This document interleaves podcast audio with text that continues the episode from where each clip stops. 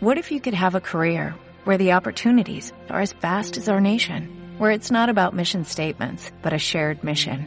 At U.S. Customs and Border Protection, we go beyond to protect more than borders, from ship to shore, air to ground, cities to local communities. CBP agents and officers are keeping people safe. Join U.S. Customs and Border Protection and go beyond for something far greater than yourself. Learn more at cbp.gov/careers.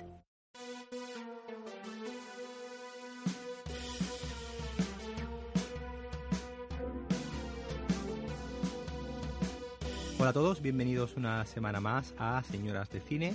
Eh, estoy de nuevo con mi amigo Antonio Oret. Hola Antonio. Ah, lo bueno de este podcast es que se puede escuchar a, a cualquier hora y entonces en cualquier momento, cuando saques a pasar al perro, cuando estés cocinando. Y eh, hoy eh, vamos a hablar un poquito de un director, un director que, que bueno, tiene ya unos, eh, unos años, pero eh, pues recientemente, digamos, hemos retomado contacto, contacto con él y queríamos a- hablaros. No es otro que el director Roy Anderson, director sueco, que el pasado año, en el año 2018, el Festival de Sevilla ya ofreció ¿no? una retrospectiva de algunas de, de sus películas, un señor también de corta, de corta carrera, porque tuvo primero como una especie de auge ¿no? en los años 70-80, después tuvo como un parón en el que se dedicó a prácticamente eh, a hacer anuncios, a hacer spots, de hecho Ingmar Bergman llegó a decir que era el mejor director de anuncios de, de la historia del cine, y eh, en el año dos- 2000 volvió a retomar eh, su, carrera con una película que es Canciones del segundo piso, que tuvimos la oportunidad tú y yo de verlas, eh, de, verla, esta en- concretamente, fue, recuerdo, la última película que vimos el año pasado en el Festival de Sevilla. Sí, sí, fue la última, del que es la primera de la trilogía de cuatro películas, porque él las define así. Que es un tío con un sentido del humor muy, muy particular. Y la primera que vimos, eh, tú y yo, y que yo vi entera, sin salirme de la sala, es Canciones del Segundo Piso, porque yo tengo una relación un poco rara con este director. Yo vi en 2014, creo que fue, en el mismo Festival de Cine de Sevilla, la tercera de la trilogía que se llama Una paloma se posó sobre una rama para reflexionar sobre la existencia o algo así. Y, y yo, por los motivos que fuese, no, pues no, no, no entré, no entré, no la pillé, no, no, me, no, me, no me estaba haciendo gracia, porque se supone que son comedias, y sí que son comedias, pero yo en ese momento pues andaría regular y me salí. Graso error, porque es maravilloso y, y todo el que nos esté escuchando debería de correr raudo y veloz a, a ponerse por lo menos la primera de la trilogía, la de canciones del segundo piso. Yo a mí me gustaría poner un poco en, contexto, sobre todo, y bueno, decir, dar unas pinceladas generales sobre eh, en qué consiste un poco eh, esta, esta trilogía y el, cine un poco que practica este hombre.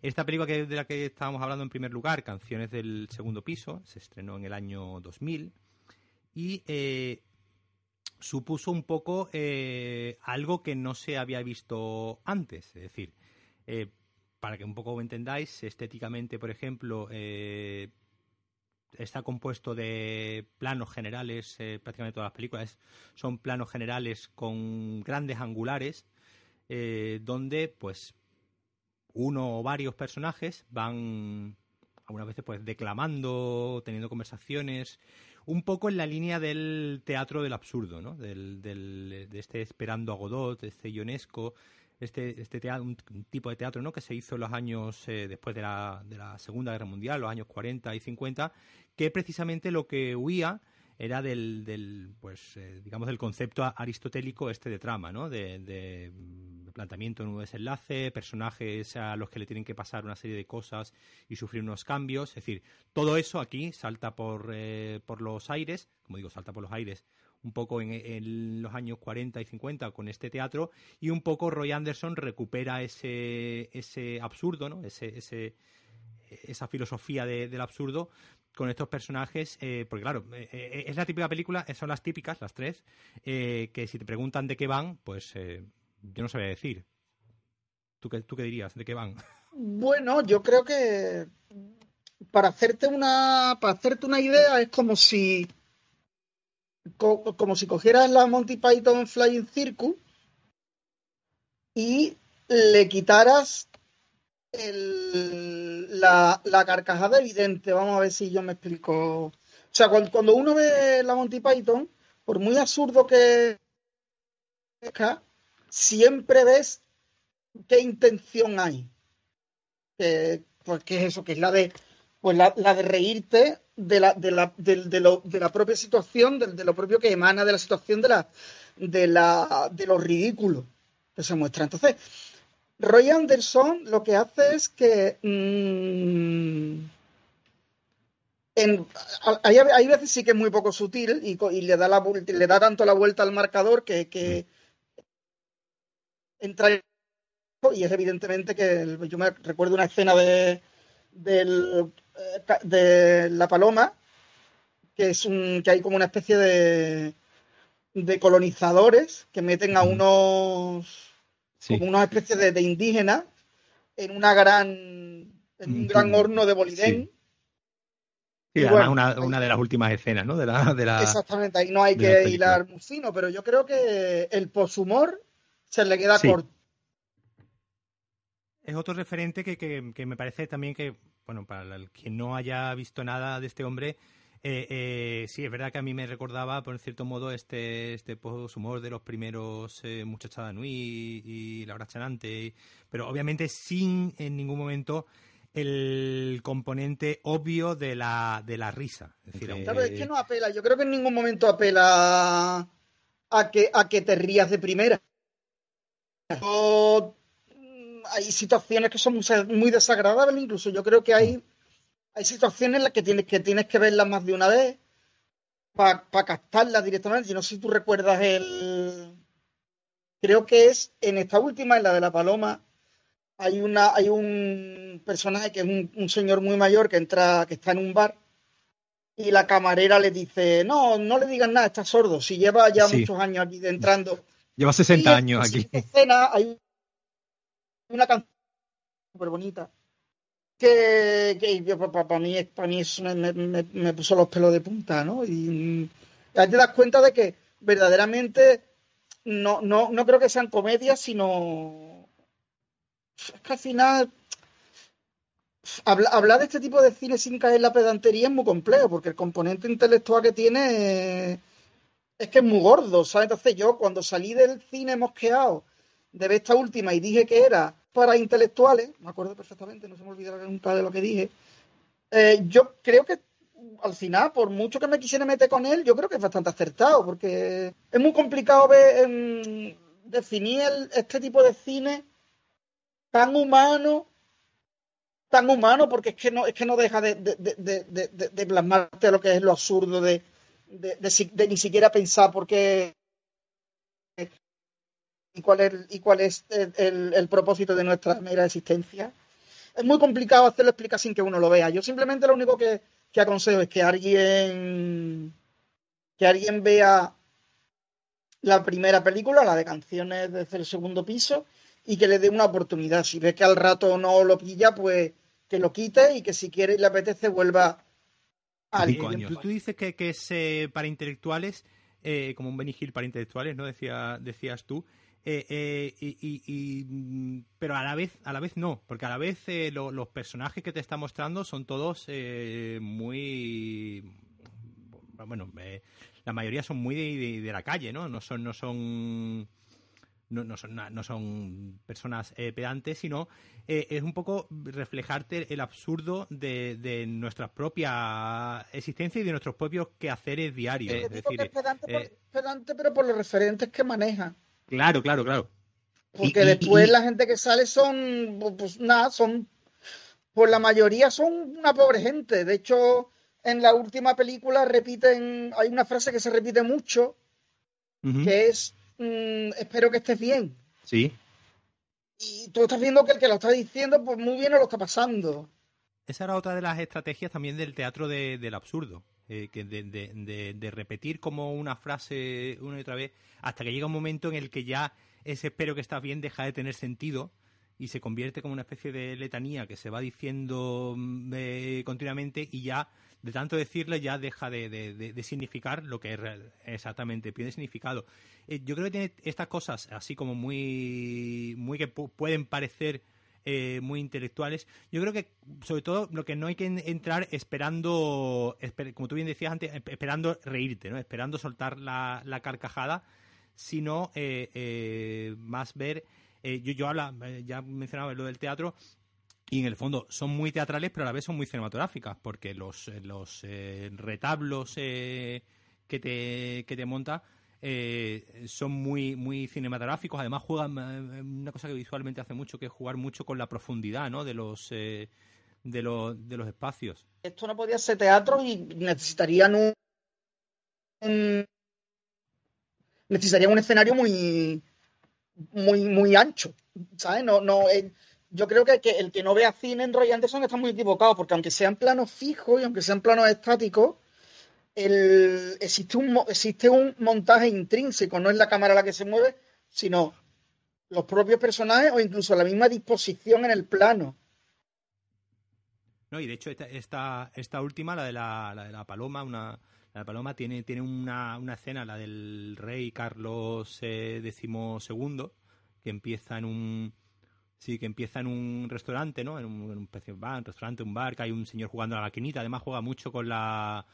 Con, ¿no? con, con, solapar tiempos, ¿no? Con un, bar, un bar como de los 50, 60, 70, con un hombre jugando a la maquinita y completamente contemporáneo, y de repente entra como desde el pasado, ¿no? El, el un rey, el rey Carlos XII, eh, y con, con el caballo. Y era como el último gran guerrero de la historia y que perdió ante Rusia. Entonces de repente entra, entra en el caballo un tipo y, de repente empieza, empiezan, empezamos a ver que entra todo un entra prácticamente un ejército entero en el, en el bar, empieza a sacar a las mujeres en un plano como yo creo que es uno de los planos más largos de la película porque es una escena que puede durar perfectamente 7, 8, 10 minutos, es bastante, es bastante larga y en un solo plano donde tú ahí ves un esfuerzo de, de producción y de puesta en escena, aunque sea un plano, un plano fijo, hay una, hay una, hay una puesta en escena cinematográfica, eh, evidentemente, porque está manejando una cantidad de, elementos en un, en un solo plano que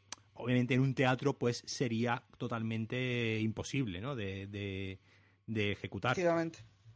Yo creo que lo mejor es lo que tú has dicho antes, eh, no esperar carcajadas. Yo recuerdo cuando la primera vez que vi la de la paloma, eh, había mucha gente que se reía y yo no, no entendía por qué después de haber visto las dos anteriores, ya cuando vi la de la paloma, sí que, sí que hubo momentos en los que pegué una carcaja, pegué carcaja sobre todo con, los personajes de los, de los vendedores de, de, colmillos de vampiros y hay dos personajes recurrentes que eso, esto no lo hace tanto en las dos anteriores, en esta sí que hay una intención de, de continuidad en, en algunos de los en el que, que se repiten los personajes y hay dos que, que, son dos vendedores como son dos comerciales de productos de broma y ellos lo único que quieren es hacerle mm, la vida más feliz.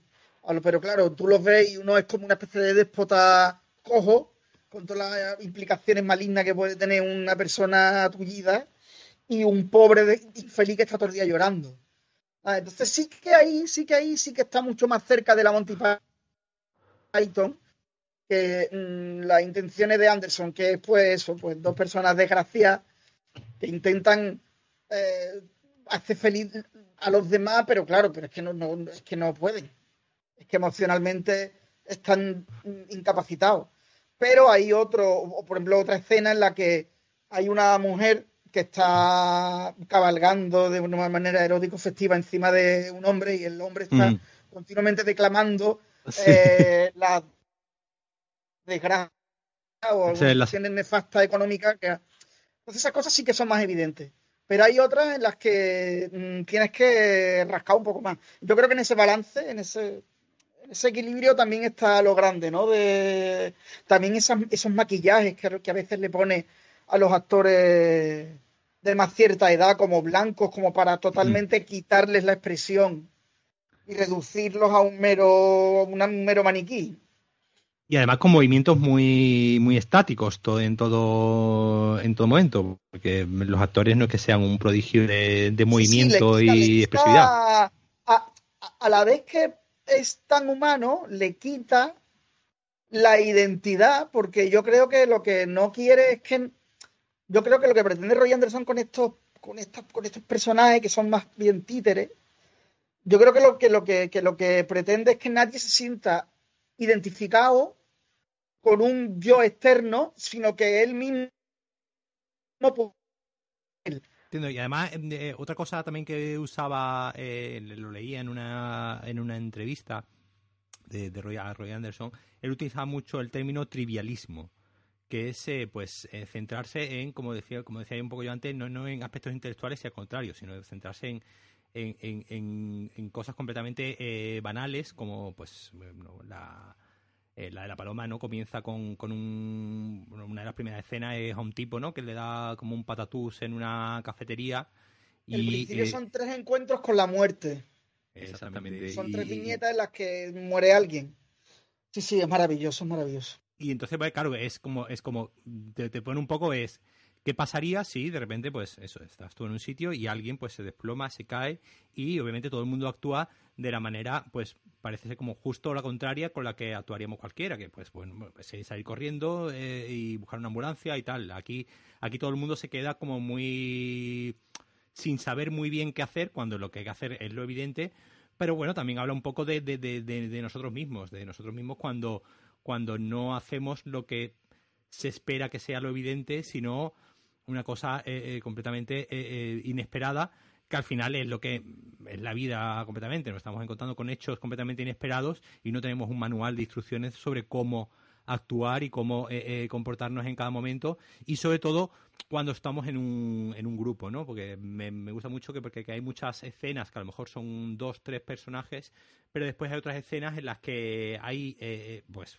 te puedo decir, 20, 30, muchísimos eh, personajes. Yo recuerdo en esta de la, la de canciones del segundo piso, una de las últimas escenas recuerda que era eh, en un campo que aparecía de repente un ejército y aparecía de repente, pues, como te puedo decir, como cientos de, de personas en el plano, el plano que se iba llenando poco a poco de, gente que llegaba un momento que no, que no sabías ya qué es lo que estaba pasando ni, ni, ni cuál qué era, qué era lo que tenían que hacer toda esa gente ahí, junta y, llegaba, un momento pues que se terminaban yendo porque no, no, no sabían realmente qué es lo que tenían que hacer. He visto la, la segunda y la tercera en un plazo muy breve de tiempo y la primera la vi contigo el año pasado, en noviembre. Entonces mm. se me ha quedado como un poco cojo. ¿Sabes? Como y yo creo que me la pondré viendo la de la paloma, que la vuelta otra vez, y no sé, creo que es un que, merece la pena que se vea más de una vez. en la descripción del, del podcast eh, vamos a poner un enlace con, los anuncios. porque, mm, porque son bastante representativos de lo que de lo que, de lo que después hacen su, en la trilogía. Que por cierto, la cuarta estrenado en el Festival de Venecia y a ver si la traen al Festival de Cine de Sevilla. Además que yo creo que son películas que, que estoy seguro que, que ganan mucho en un segundo visionado. Es decir, en un en un segundo visionado cuando tú ya, digamos, sabes lo que lo que vas a ver, digamos, sabes ya lo que y te esperas ya y empiezas pues, bueno, a estar atento a otros eh, a otros otras cosas. Y yo estoy seguro que son películas que, que, ganan mucho en ese en ese segundo visionado que yo me, gustaría hacer en, en algún momento eh, para eso, para y además lo bueno que tiene es que son películas muy cortitas, porque de hecho la más larga creo que es la de la Paloma que dura una hora y treinta y cinco, una cosa así. minutos o 96 minutos, sí. Sí, y las anteriores, pues yo creo que no llegan a, los 90 minutos, así decir, que tampoco te da. Sí que es verdad que por el formato puede llegar a cansar. Mm. Porque son planos fijos. En, creo que en comedia de, de la paloma hay un traveling en un que hay, que hay, como un banquete que a uno lo llaman por teléfono y hay un traveling que sigue eh, tienen que, tiene que avisar el camarero que lo están llamando y hay un, pero nada, o sea, es una película, hombre, que, que, mm, puede resultar pesada porque son planos fijos, la cámara no se mueve, pero de verdad que, merece la pena muchísimo, de verdad. Bueno, pues que sepáis que las, eh, las tenéis las, las tres, están en filming, que las podéis ver. Y eh, también en filming también tienen la, una de sus eh, primeras películas, una película que hizo en, en los años 70, que se llama una, historia sueca de amor. Esa creo que, fue la primera película que hizo.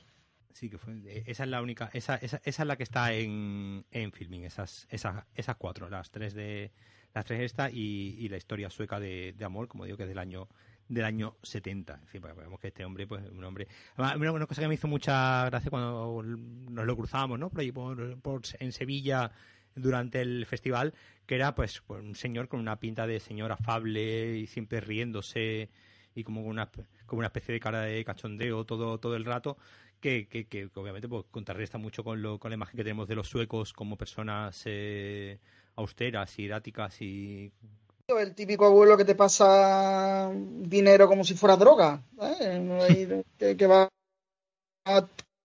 lo te dice, toma niño, para que... Además el tío, eh, tuvimos ahí un encuentro y tenía un sentido del humor brutal, vamos. De hecho, mm, tú me has dicho que, que, ver, que, que Berman decía que, como dijiste antes, que Berman decía de. Que era, que era, uno de los mejores realizadores de, de, anuncios de, de, la historia ah, del pues, cine. El, el, propio Anderson eh, dice de Berman que, que, bueno, dice: respeto muchísimo a Berman, pero es, que es la vida sin una sonrisa. Bastante mm. poco. Dura esto como para encima pasarlo de mal humor. Eh, todos sabemos que si, si uno está acostumbrado al cine de Berman, sonreírse sonríe poco. Sí, de risa no es. La verdad, de hecho yo creo que, este, bueno, eh, comedia de una noche de verano, creo que eh, o Sonrisas de una noche de verano. Sonrisas de una noche de verano. Sonrisas de una noche de verano, la única comedia que tiene, y el séptimo sello bajo ese... Mm, bajo, esa percepción de, de, película difícil, filosófica y trascendental, mm, tiene bastante comedia, pero bueno, la gente nunca me quiere conocer. Tiene un sentido, un sentido del humor eh, sí, No, no, el séptimo sello no deja de, acompañar a un grupo de cómicos teatrales, no sé. No sé la gente que se cree que es el séptimo sello, la verdad, pero bueno. Bueno, mira, aprovechando que estamos hablando de Berman, deciros también que hace poco ha puesto Prime Video, el servicio de Amazon, 20 películas de, de Berman en, su, en su canal. Que hay mucha gente que tiene Amazon Prime Video y no lo sabe pues que sepáis que si estáis pagando, que si estáis pagando el, plan. ya, ya no solo si estáis pagando, vamos a ver. Si tú cuando pides algo en Amazon te llega al día siguiente y no estás pagando gastos de envío, puedes ver 20 películas de Berman. Es que hay gente que lo mismo se dio el mes gratis, mm, se lo cobran una vez al año, no mira mucho la cuenta y se lo están cobrando. Y él cree que le llegan los pedidos de, al día siguiente y gratis porque son bellos. Vamos a aprovechar las cosas que pagamos. Bueno, que sepáis que tenéis 20 películas de Berman en, Amazon que, que podéis ver también eh, y así os ponéis os ponéis al día. Yo la... Filming, yo creo que a las casi 30 llegas. Sí. Porque también hay unas cuantas más. Pues bueno, eh, eso, si veis alguna de estas películas, decidnos que os ha, os ha parecido al principio. Sobre todo porque ya, sabemos que, que un me gusta en iVox y eso es muy complicado nos lo decís por, por Twitter, arroba de vuelta, Paco, yo arroba Antonio Brer, eh, que veréis nuestras caras ahí de, avatar. Y de todos modos, pues también, si, si podéis, pues darle me gusta en iVoox, o darle me gusta en iTunes, o en, Spotify, que, esas cosas pues ayudan a que a que el podcast vaya subiendo, tenga más eh, más suscriptores y más oyentes, y para que para nuestra, para nuestro ego, para nuestro ego, pues está, está muy bien una hora que hacemos nada más que para ustedes, para recomendaros películas para que seáis felices. Nada más. No queremos nada más. Bueno, si te parece, eh, cambiamos un poco de, tercio. Eh, yo esta semana no he podido ir al, cine, no, he podido ir al cine a, la cartelera a la cartelera habitual. Tú sí, tú sí has podido ver un par de, películas desde la última vez que, hablamos. Tú has tenido esta semana la, oportunidad de ver eh, a quien ayer Romata, ¿no? De Paco Plaza. Coméntanos qué te ha parecido. Bueno, pues aquí en Hierro Mata, eh, pues podemos englobarla en esta nueva corriente de thriller eh, hispano que, tan buenos resultados está dando, después del reino, tarde para la ira, eh, que Dios nos perdone, el rey, el reino, he dicho el reino dos veces, bueno, da igual. La isla mínima, parece que, que España eh, por fin se le, se le está dando bien copiar a los que saben, que son los coreanos, y nos están entregando pues thrillers que, que, bueno, que están bastante bien. No creo que ninguno, para mi gusto, llegue, llegue a ser redondo del todo, que diga yo, coño, que de puta madre, ¿no? Esta peli. Pero bueno, centrándonos en Que nadie romata, es una película que me parece que está bien, eh, en general. Si visteis Verónica, creo que mm, adolece de lo mismo, que es de ciertas soluciones visuales un tanto, un tanto horteras si en Verónica eran algunos, algunas superposiciones de la protagonista sobre unos fascículos y unos mapas, que aquello parecía como de mm, teleserie mala americana de los 80, en quien hay Mata hay una especie de flashback horrorosos que parecen sacados de Trainspotting 3, si es que existiese esa secuela. Y también yo creo que se le puede achacar un, un retrato increíblemente superficial del narco. O sea, imagínate un narco, pues eso, eso así está. Y como sale en la, en la, en la película, súper sobreactuado.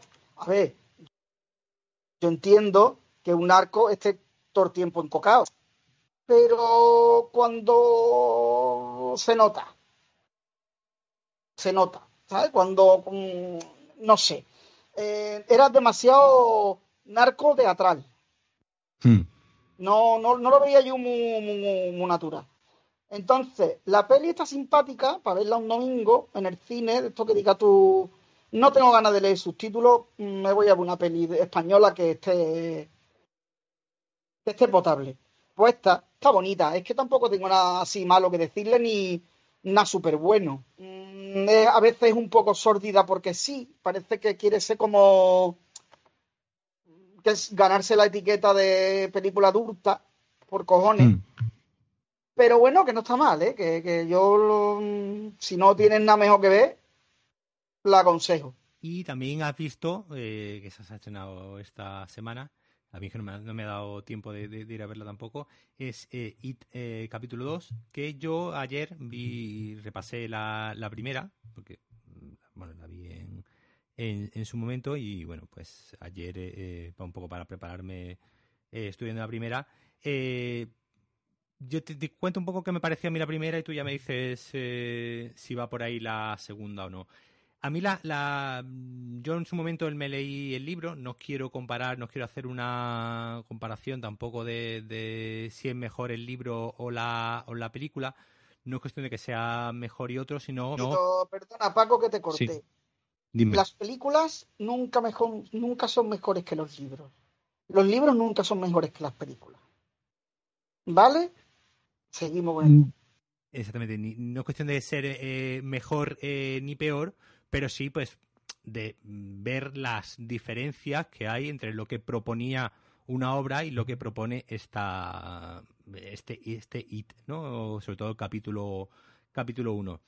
En primer lugar, pues la diferencia es, es, una muy evidente que es estructura, es decir, la, la novela de Stephen King está estructurada eh, a base de saltos en el tiempo, es decir, va contando de forma de forma paralela eh, la historia de los niños y la historia de los, eh, los adultos hasta llegar al, al, final.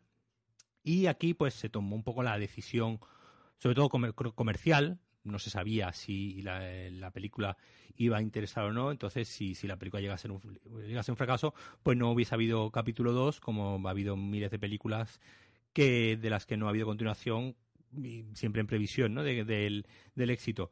Eh, la primera película se decidieron centrarse solamente en el, en el aspecto de los niños.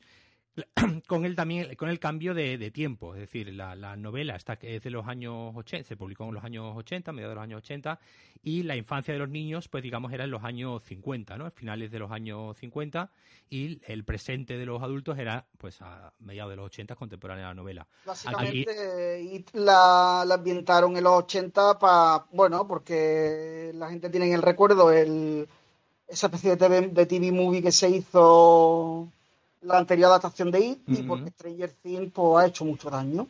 No, y porque, y porque, y porque, y porque la idea era que el, que el capítulo 2 estuviese ambientado en el presente.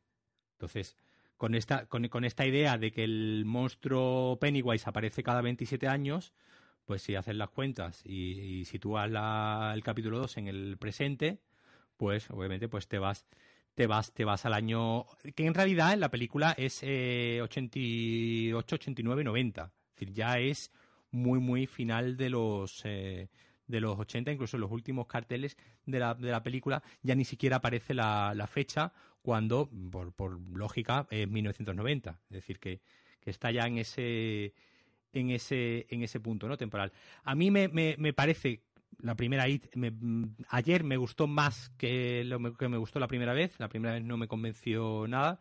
Me pareció una película que desaprovechaba muchas cosas que sí estaba en la novela, como te digo, ya no desde el punto de vista narrativo, a mí me da igual que cambie la historia o que cambie tal, pero eh, en lo que en cuanto, básicamente la, la película, eh, eh, el libro es muchísimo más malsano, muchísimo, muchísimo más sórdido de lo que es la película, que siendo una película lo que se llama en Estados Unidos calificada R, es decir, para, para mayores, en realidad tampoco es una película, como te digo, yo anoche la vi con mi hija de 12 años y es una película que puedes ver con tu hijo de 12 años y más o menos tolera las películas de, miedo. No, no, no, no tiene nada que te incomode eh, especialmente, pues más allá de los sustos y un poquito de, sangre y un brazo cortado por aquí y por allá. La novela, por ejemplo, la novela era mucho, como te digo, era mucho más... Eh, entraba... que en la primera hay una escena así como muy violenta hacia un niño pequeño, esas cosas pues, pueden chocar un poco, ¿no? a mí me chocó mucho que en una película de, de un gran estudio esto ya no se puede considerar spoiler. Le arranquen un brazo a niño pequeño. la primera escena de la película. No, no, claro, decir, decir, obviamente, a ver, ayer mi hija se quedó a cuadro nada más ver cómo empezaba la, película. Eh, eh, pero como te digo, eh, viniendo del referente el que viene, que tengo la fortuna de haberlo leído, eh, eh, sé que es mucho más, eh, claro, aquí lo que se, se reduce un poco el, todo ese componente para que la película sea lo más tolerable posible. Eso a mí me, le hace... le hace... calificada R, No, no, claro, sí, digo, pero que aún siendo calificada, siendo calificada R y, y teniendo, es decir, y la película es explícita en cuanto a, digo, el, el, libro era muchísimo más, eh, más sólido. Eh, en, eh, pues en el, por ejemplo, la trama del, de la niña y el padre, que en la película queda insinuado de que es un abuso, ¿no? Un abuso sexual.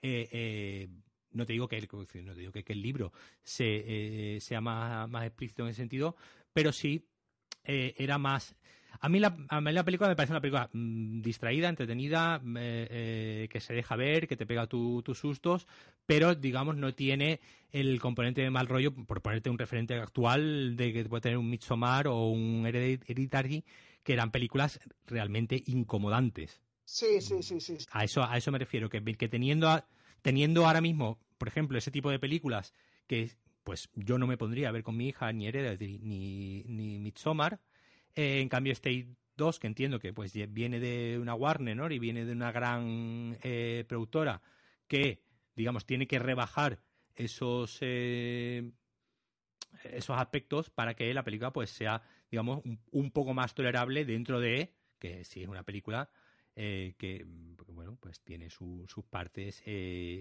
incómodas. Eh, sí me pareció que todo el tramo final estaba muy muy bien, era ahí de repente un todo ese toda esa parte eh, final desde que bueno pasan ciertas cosas y, y todos los niños se enfrentan ¿no? al, al, al payaso. Eh, sí me parece que tiene como unos 20-25 minutos finales que son muy muy acelerados y muy como montaña de la bruja así muy, muy rápida.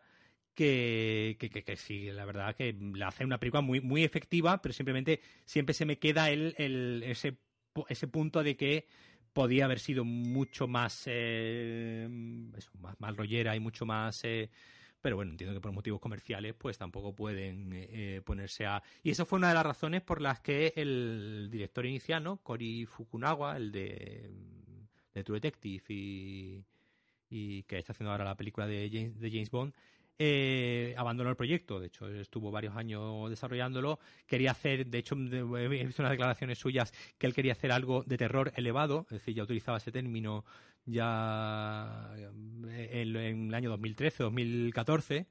Eh, y digamos que Warner pues le paró un poco los pies y porque quería algo más, eh, pues bueno, pues tipo eh, la monja y tipo la muñeca Anabel eh, más que al gran público tampoco lo, lo asustase.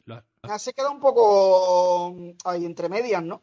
No es ni, llega a ser un screamer mm, tontorrón a los Blumhouse, ni, ni es una cosa así como muy sórdida como Hereditary, ¿no?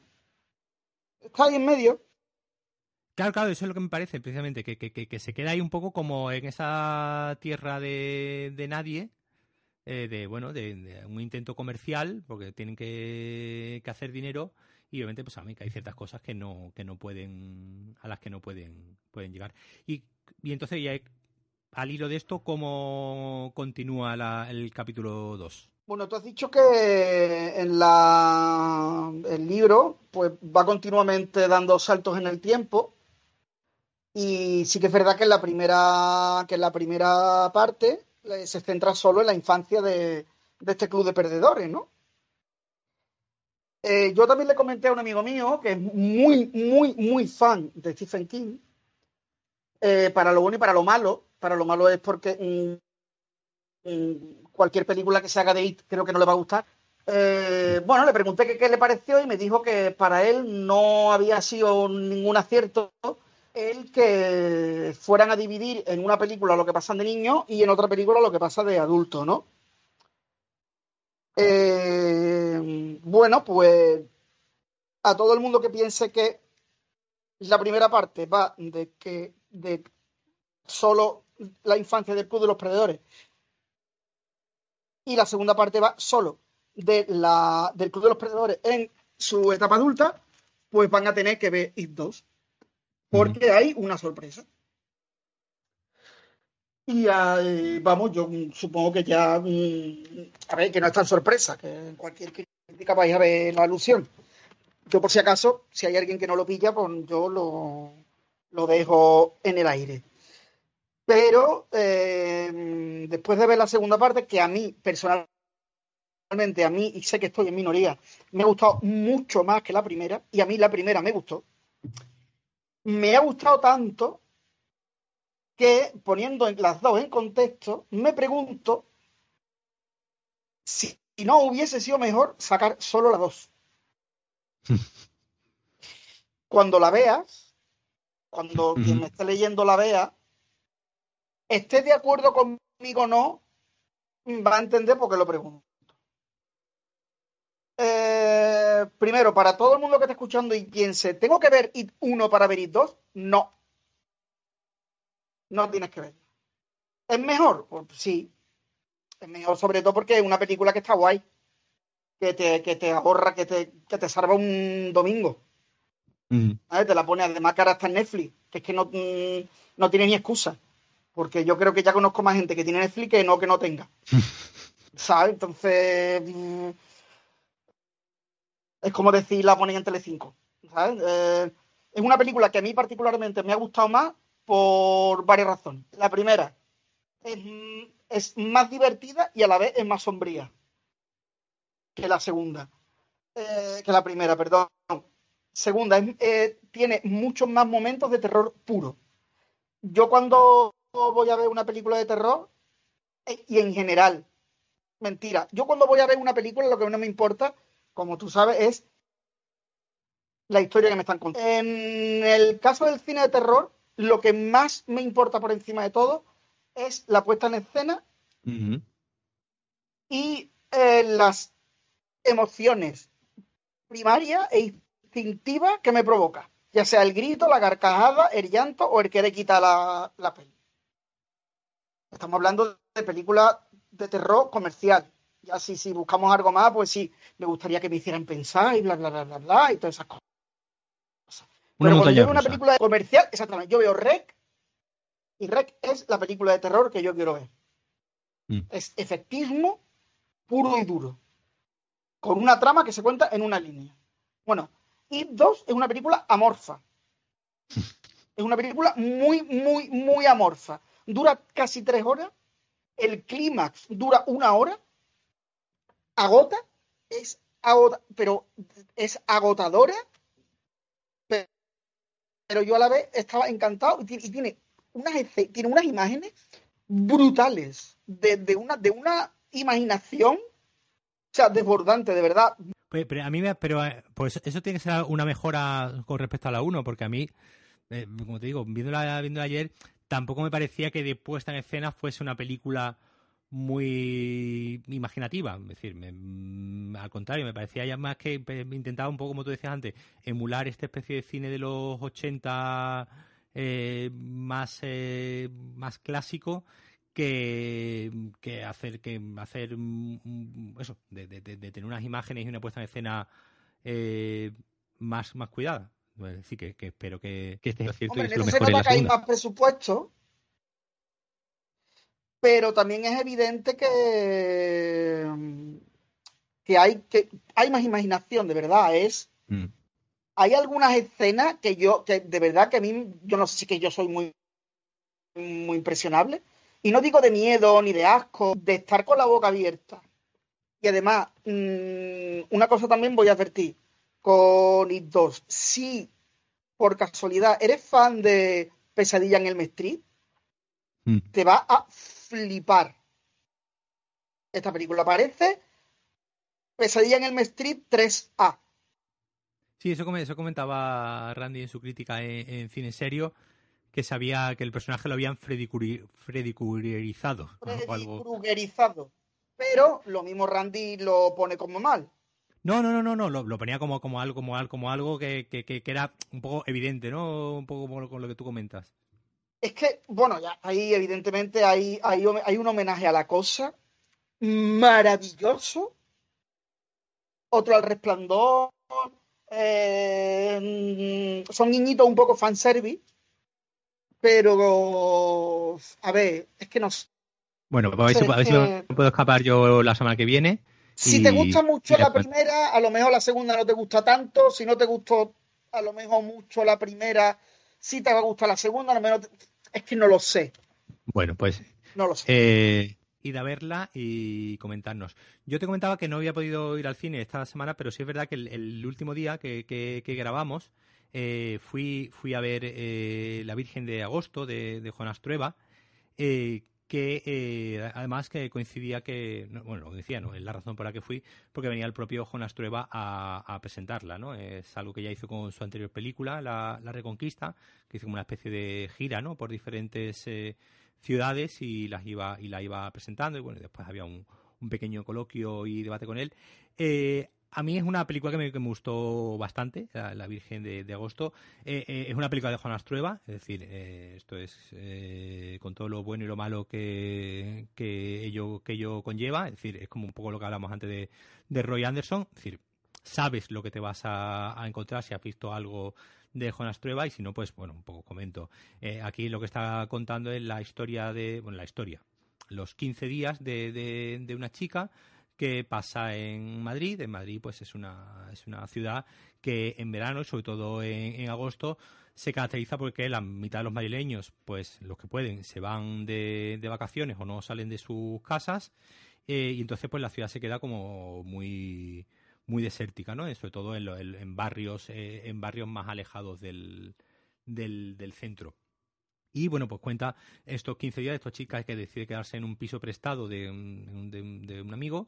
Eh, y, la película pues, nos va contando 1, 2, 3, 4, 5, así, todos y cada uno de los, de los días. Algunos días, digamos, son más, eh, más largos y otros días pues se componen solamente a lo mejor de una escena, de un plano, de, de, de, un, de un momento. Y como pues esta, esta chica pues va haciendo un poco, como digo, es, de estas películas un poco también, nuevamente como, como, lo decíamos antes Roy Anderson, que no es tampoco una película que tenga un hilo conductor y una trama eh, concreta, es algo, es algo habitual, ¿no? En las películas estas de, de, de Jonas Trueba, de, pues bueno, no tanto la anterior, pero que sí, un poco las más anteriores, los exiliados románticos, por ejemplo, pues eran películas así un poco de, de lo que va pasando, ¿no? Lo que va pasando en la vida sin necesidad de que tenga que haber un punto de giro y un y cosas así, ¿no? De, de, narrativa. Entonces, la, la, la película lo, lo, lo, bonito que tiene es primero el captar, ¿no? El espíritu, este espíritu de, de, una ciudad, porque al final también en Madrid se van celebrando en esa época las, eh, las, las verbenas en las diferentes, los diferentes barrios.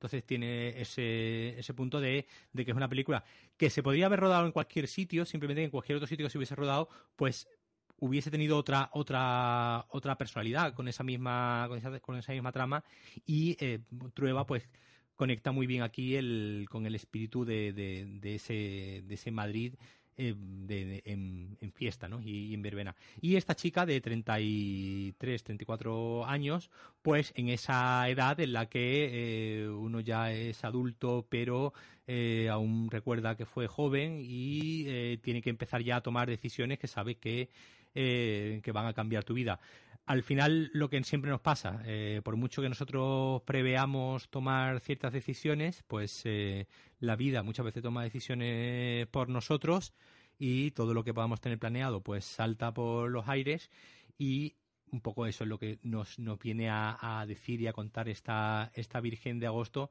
eh, que como digo, es una película también que tiene mucho, muchos paseos, ¿no? Mucho de la chica yendo de un lado hacia otro sin que pase. Es una película larga, además, eh, ellos mismos un, un poco, me, en broma, en serio, pidieron disculpas de que les había quedado un poco larga, dura un poco más de, dos horas, eh, cuando sus anteriores películas eran más bien de 90 minutos, ¿no? Y así más, más cortitas. Esta es más eh, es más extensa pero igualmente es una es una película eh, de estas también que te da paz y tranquilidad no que no que no te que no te enfrenta te enfrenta a todo lo bueno todo lo bueno y todo lo malo de, de la soledad también porque es, es una película sostenida sobre un personaje que pasa mucho tiempo mucho tiempo solo y yo creo que es una película que puede conectar muy bien con, con todo el mundo que tenga poco la, la, la paciencia de dejarse un poco seducir ¿no? por las imágenes que haya en pantalla.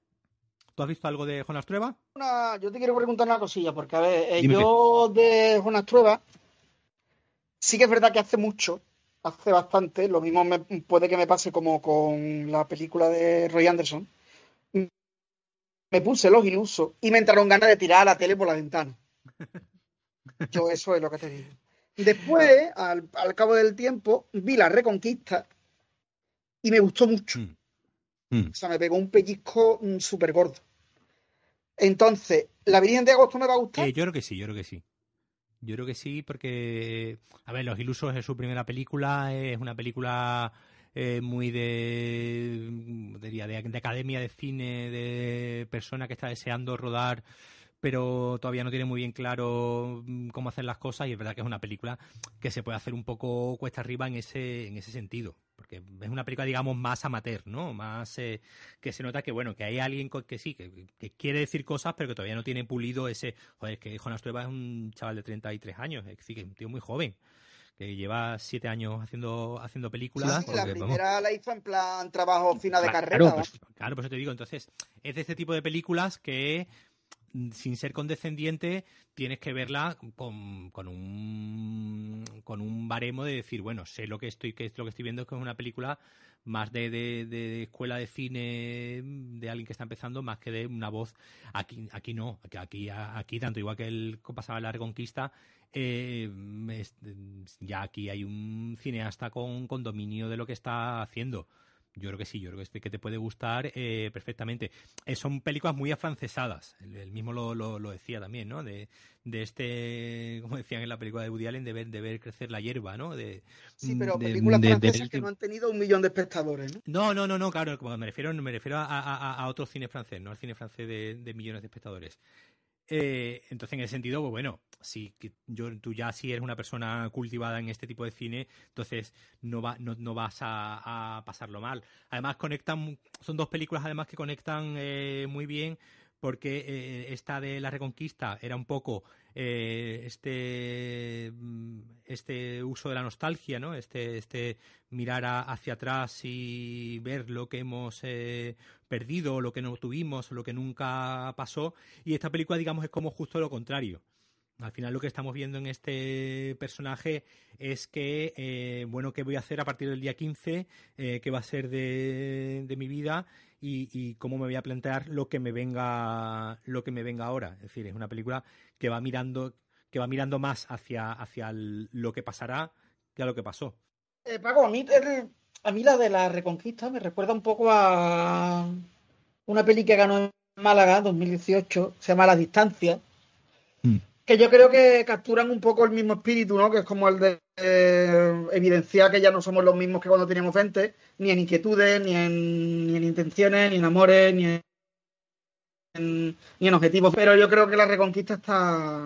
Sí, sobre todo también yo creo que yo creo porque la, en la distancia quizás es demasiado evidente ese intento de retrato generacional, de, de captar a un grupo de personas de una edad en concreto, en un momento en concreto, mm, en unas circunstancias.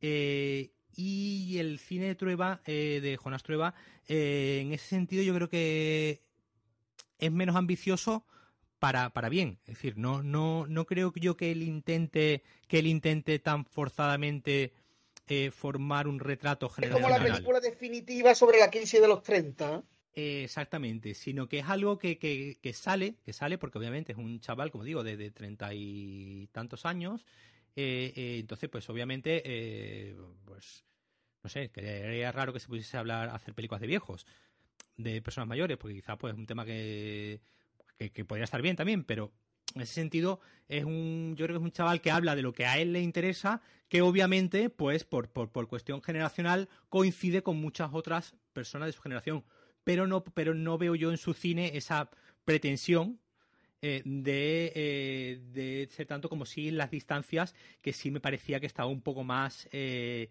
demasiado, sí, demasiado obvio ese, esa, esa idea de, bueno, ese retrato de, unos treintañeros y de, un, con una circunstancia eh, concreta. A mí es una, la distancia es una película que bueno que me, me, gustó, me pareció que estaba bien, pero tampoco me pero tampoco me pero tampoco me, me, mató como para que ese año le diesen el, el premio a la, a la mejor película, pero bueno. Hombre, es que hay que ver que la calidad en general del festival para que se lleve tres premios. Claro, mejor película, mejor dirección y mejor actriz. No, que, que, que, que, que los, los actores están todos muy bien y es una película que está muy bien eh, eh, eh, realizada y dirigida y, se nota que hay un mimo, ¿no? En, el, pues, en, la dirección de actores y en que estén todos bien entonados. Pero bueno, es una película que... Si me permites, Paco, antes de acabar, Antes, de, antes de ir terminando, y ya que estamos con, el, con este tema improvisado de eh, de treintañeros o veinteañeros en crisis, quiero recomendar otra española, también de, de bueno, de, de 2017, de Elena Martín, se llama Julia East, que, que bueno, que, mm, es, una, de una chica que se va a Berlín, de Erasmus, y entonces pues se da cuenta de lo sola que está, de lo puteada que está, de que en España no va a conseguir una mierda, de que allí en Berlín mmm, quizás no, quizás no tanto, y me parece, a mí me parece una película muy, muy interesante, la verdad. Yo esa fue de las mejores películas que vi en el 2017 en el Festival de Málaga. De hecho, hay que decir que Elena Martín ha creado junto a Leticia Dolera la serie de Vida Perfecta que se llevó en Cannes, creo que fue en, mm. el, en premio en el Festival de Series de Cannes o algo así. Sí. Así que bueno, que, para que la sitúe. Sí, pues no, no es una Además están filming, están filming también, con lo que si tenéis filming la podéis.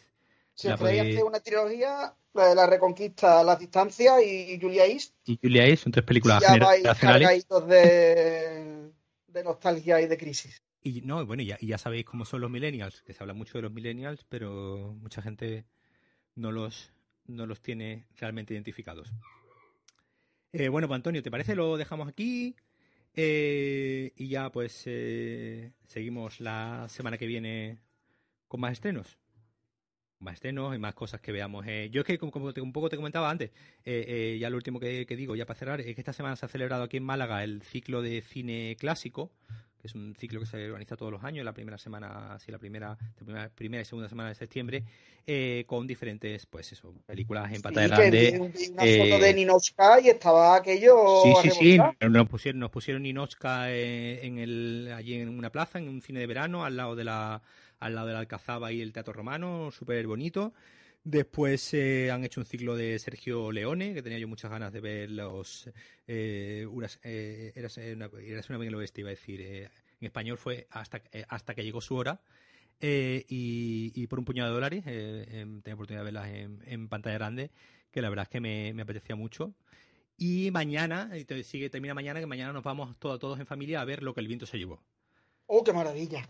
Que la ponen ahí también en pantalla grande, le he sacado entradas a mis suegros, le, vamos, vamos todos en, en comandita a ver eh, a ver lo que el evento se llevó. Ojalá alguien en medio grite ¡racistas! o algo así, ojalá. Y ya te, ya te comento sobre el racismo de la película. Ya me, ya me cuentas. Bueno, pues seguidnos en iVox, seguidnos en Twitter, Antonio Bret, arroba Antonio Bret, arroba de vuelta y bueno, pues vamos a intentar seguir haciendo la periodicidad semanal, ¿no, Paco? Sí, que al menos, que al menos haya un episodio cada semana. En fin, intentaremos que. Bueno, hoy en día estamos hablando el miércoles. Pues lo decís. Y entonces haríamos uno cada cinco días. Claro. Por supuesto. Y nada, pues por mi parte, despedirme y un beso para todos. Venga, pues un beso para todos y nos vemos en la próxima. Adiós.